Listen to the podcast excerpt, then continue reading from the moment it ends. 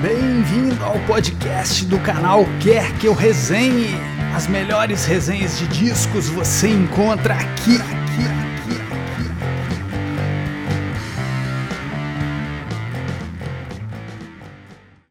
aqui.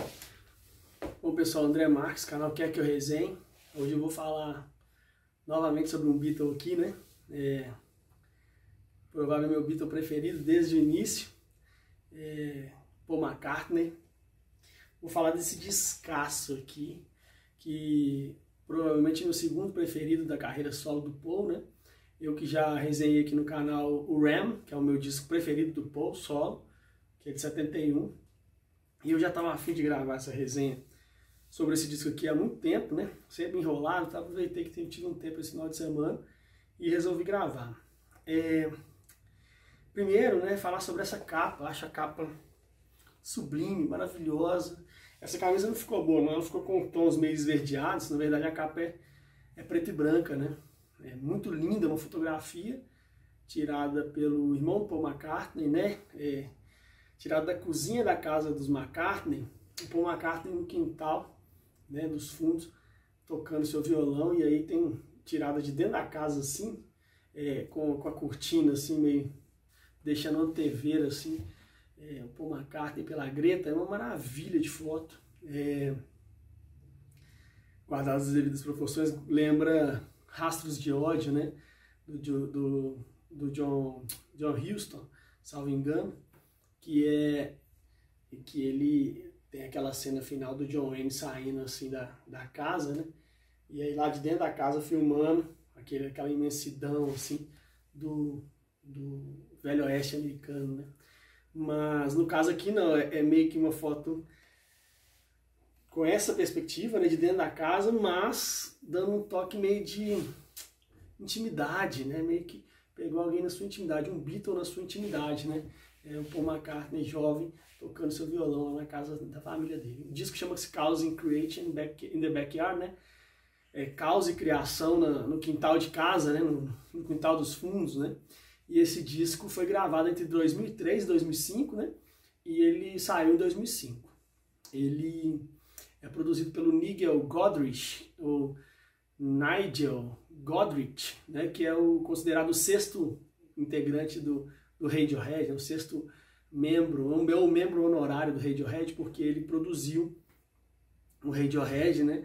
Do OK Computer em diante, né? Ele é um grande produtor que achou junto com a banda a sonoridade emblemática de, dessa que é uma das últimas grandes bandas da história, que é o Radiohead.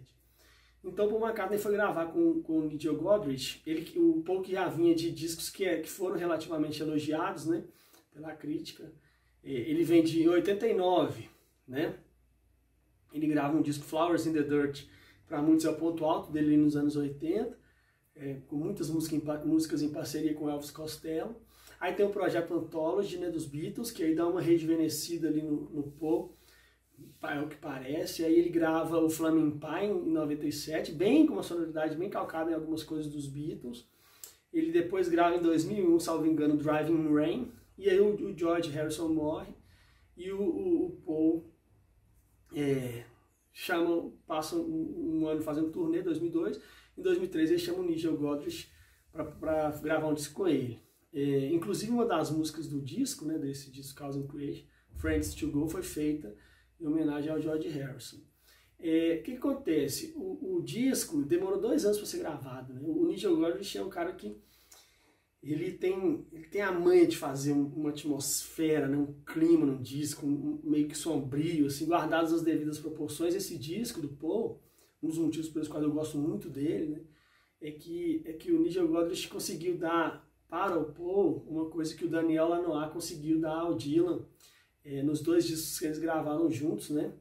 O At The Mercy, que é de oitenta e nove, salvo engano, e principalmente o de noventa e sete, o Time Out of Mind, que é um disco fantasmagórico do Dylan, estupendo, maravilhoso. O, o Nigel Godrich faz um pouco o que o Lanois fez com o Dylan, ele faz com o Paul McCartney aqui. É, já havia desde, acho que desde oitenta e quatro, quando o Paul McCartney gravou um disco com algumas releituras e tal, é, sei que, Give Me a Rip, uma coisa assim, Broadway Street, uma coisa assim, esqueci o nome do disco, é que desde então, oitenta e quatro, nesse disco, até esse aqui eu vou resenhar, né, que é o Causing Creation de dois mil e cinco, foi a primeira vez que o Paul McCartney não aparece nos créditos como produtor ou coprodutor de seus próprios discos. Então ele deu na mão do nível de Nigel Godrich mesmo.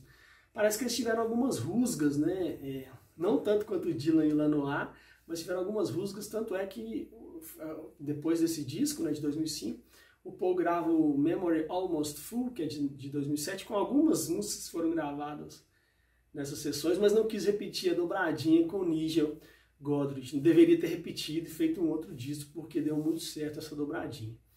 E outra coisa que é interessante nesse disco é que, desde mil novecentos e oitenta, com o disco McCartney dois, o Paul McCartney não tocava praticamente todos os instrumentos no, no seu disco, como esse de dois mil e cinco.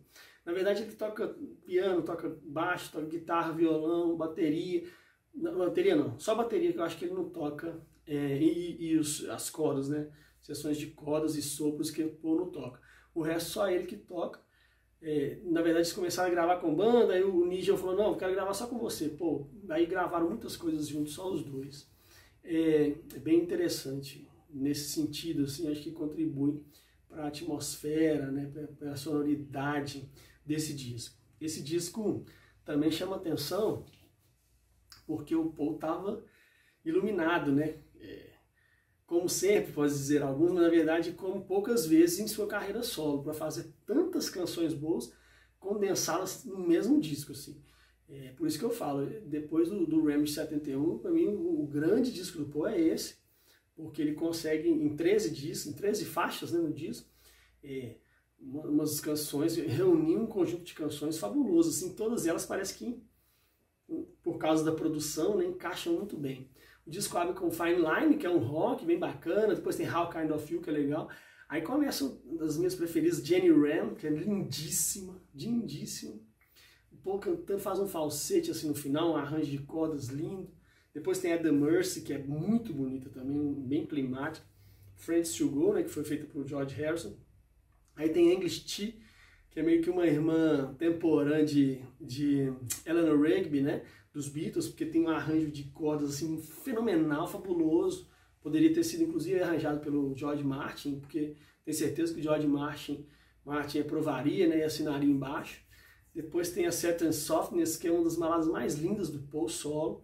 É meio que um bolerão, assim, um, todo um, um, uma levada de bolero, assim, que eu acho fabulosa.